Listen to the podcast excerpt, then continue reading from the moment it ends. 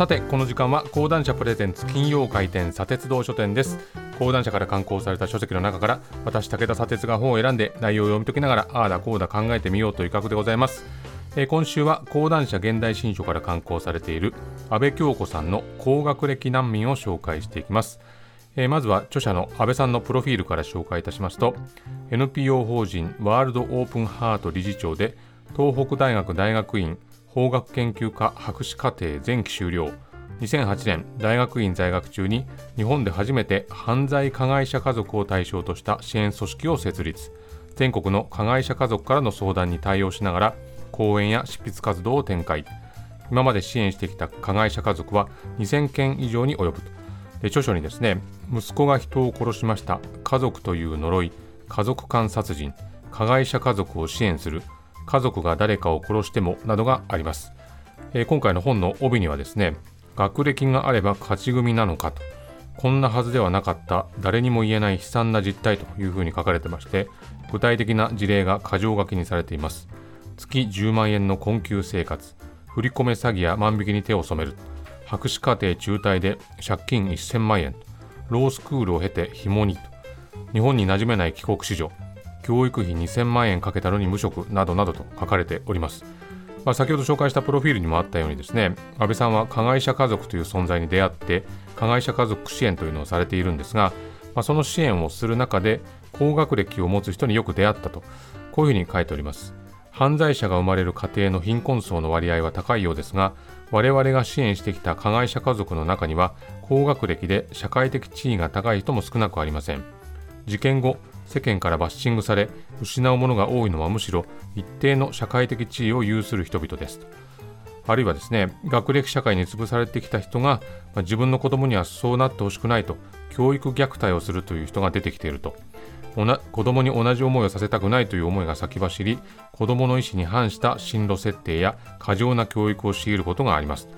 私はこれまで500件以上の殺人事件の家族の相談を受けていますがとりわけ猟奇的殺人が起きた家族が高学歴または非常に教育熱心だったというケースがいくつかありましたというふうに書いてます。まあ、もちろんこういう事例というのはあくまでも事例でしかないわけですけれども、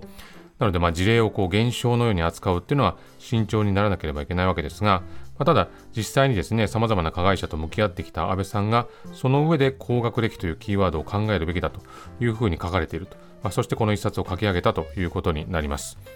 まあ、高学歴難民というふうにタイトルにありますけれども、どういうような人のことを高学歴難民と呼んでいるかというとですね、これも安倍さんの文章から拾いますと、学歴はあるけれど、賞味期限が切れていて、買い手がつかない。一時はエリートと呼ばれ、順風満帆な人生を歩んでいたかと思えば、30歳過ぎてもまだ無職。長年の努力は評価してもらえず、居場所を求めてさまようことになってしまった存在というのを高学歴難民の例として挙げています。安倍さんがこういった人たちと接していて感じたのは現状を恥だと感じるがゆえに SOS の声を発することが難しく同情されるどころか時には嫉妬されさらなる窮地に追い込まれている人々が後を絶ちませんというふうに書いてあるんですね。まあ、例えばこう〇〇大学出てるというのにどうしてなんだ？とか〇〇大学出てるんだからいくらでも進む道はあるだろう？と高望みしなきゃいいんだ？と、まあ、こういうふうに周囲から扱いを受けたりまあ、家族とか友人から決めつけられてどんどん身動きが取れなくなってしまうんだと、まあ、最近あの高学歴ワーキングプアっていう言葉が生まれて社会問題化していますけれども、まあ、安倍さんが書くにはですね、まあ、その背景には日本社会が高度な専門性を有する人々を生かしきれてない現状があることは言うまでもありませんと本書の目的は教育や雇用をめぐる社会的議論を展開することではなく高学歴難民やその生活を支える家族の視点から教育の意義や社会の課題、そして個人の幸福について考えることにありますというふうにしています。まあ、とにかくこの本ではですね、まあ、これまで相談を受けてきた事例、取材してきた事例、まあ、こういう具体例がたくさん盛り込まれていまして、そのエピソードを知りながら、まあ、この高学歴難民の実態を明らかにしていきます。え序章のタイトルがですね、犯罪者になった高学歴難民と、これなかなか強烈なんですけれども、これもまあ、安倍さんが、えー、加害者家族支援を続けてきたからこそ見えてきた事象ばかりで、順調に博士課程に進んだけれども、周囲がこう就職していって、一人ぼっちになったというふうに感じてしまって、まあ、万引き依存症になってしまった人であるとか、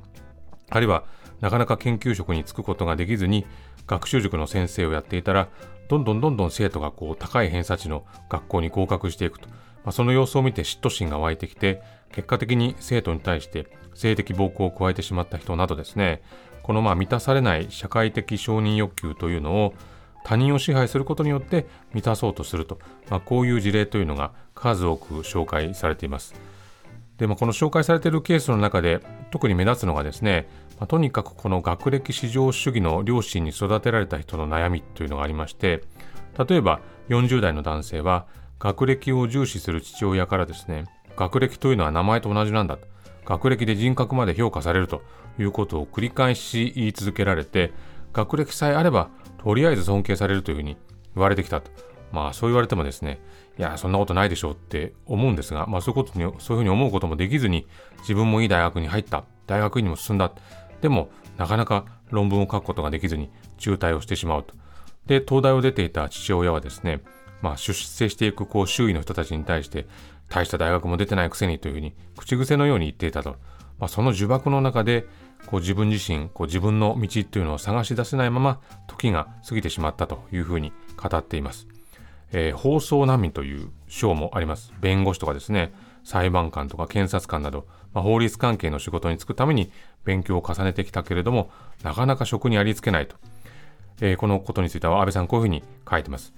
2004年から開始された法科大学院ですが、現在はその半数以上が廃校になっています。大学院の学費は高く、放送資格を取得した後も奨学金の返済に苦労している人々もいます。こうした事情から当初に比べて入学者も激減しました。花形と呼ばれる職業を捨てての挑戦に失敗し、困窮生活を余儀なくされる。弁護士になった彼女の部下となり、紐と揶揄される。法律事務所で体験した学歴のない事務員からのいじめなどがあったと。言うんですね。あるいはですね、難民生活を支える家族の告白という章もあります。子供の教育に多額の投資をして、どんどんどんどん投資を重ねていって、経済的に余裕のある環境で研究とか勉強に専念をさせて、どんな年齢になろうとも金銭的なサポートをずっと続ける。で、長期化していくと。そうすると、まあ、なかなか就職先の選択肢もなくなってくる。でもそうなればなるほど、親はですね、ますますこう見捨てられない。もし悪いことにでも手を染めたらというふうになって手放せなくなっちゃう。まあ、そういう悪循環が続いているというんですね。で、なんでこの高学歴の人たちが孤立をしてしまうのか。安倍さんは取材した高学歴の人たちから社会的弱者として救済される権利も社会人として自立した生活を送る権利も自分には与えられていないという絶望というのを感じてきたとこういうふうに書いてるんですね。虐待や貧困など自分では選択できない環境によって教育の機会を奪われている人々にさえ自己責任論が突きつけられ救済が後回しにされている現在高学歴難民の事情まで汲み取ることができる人はそう多くはないでしょう。高学歴難民同士が悩みや情報を共有し共に支え合うコミュニティが必要だというふうに書かれてるんですね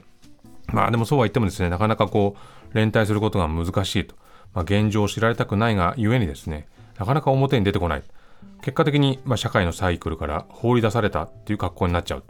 まあ、これは僕は読みながら思ったことですが、まあ、どういった学歴だということに限らずですね、まあ、なんかうまくいかなかった時にすぐにやっぱり自分のせいにする。そして自分のせいだよねとこう周囲が言ってくる環境っていうのが今本当に整いすぎていてですね、まあ、それはつまり自己責任論っていうのが、まあ、あまりにも当たり前のように染み渡っていることの罪深さっていうのをですね、まあ、改めて感じながら読んだんですね。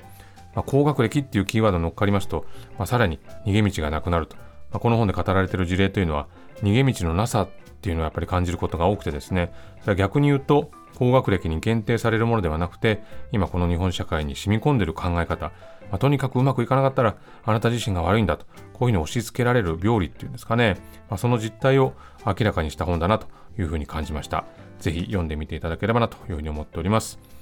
えー、今週はこの辺りでございます。このコーナーは、ポッドキャストでも配信しております。そちらもチェックしてみてください。以上、金曜開店、砂鉄道書店でした。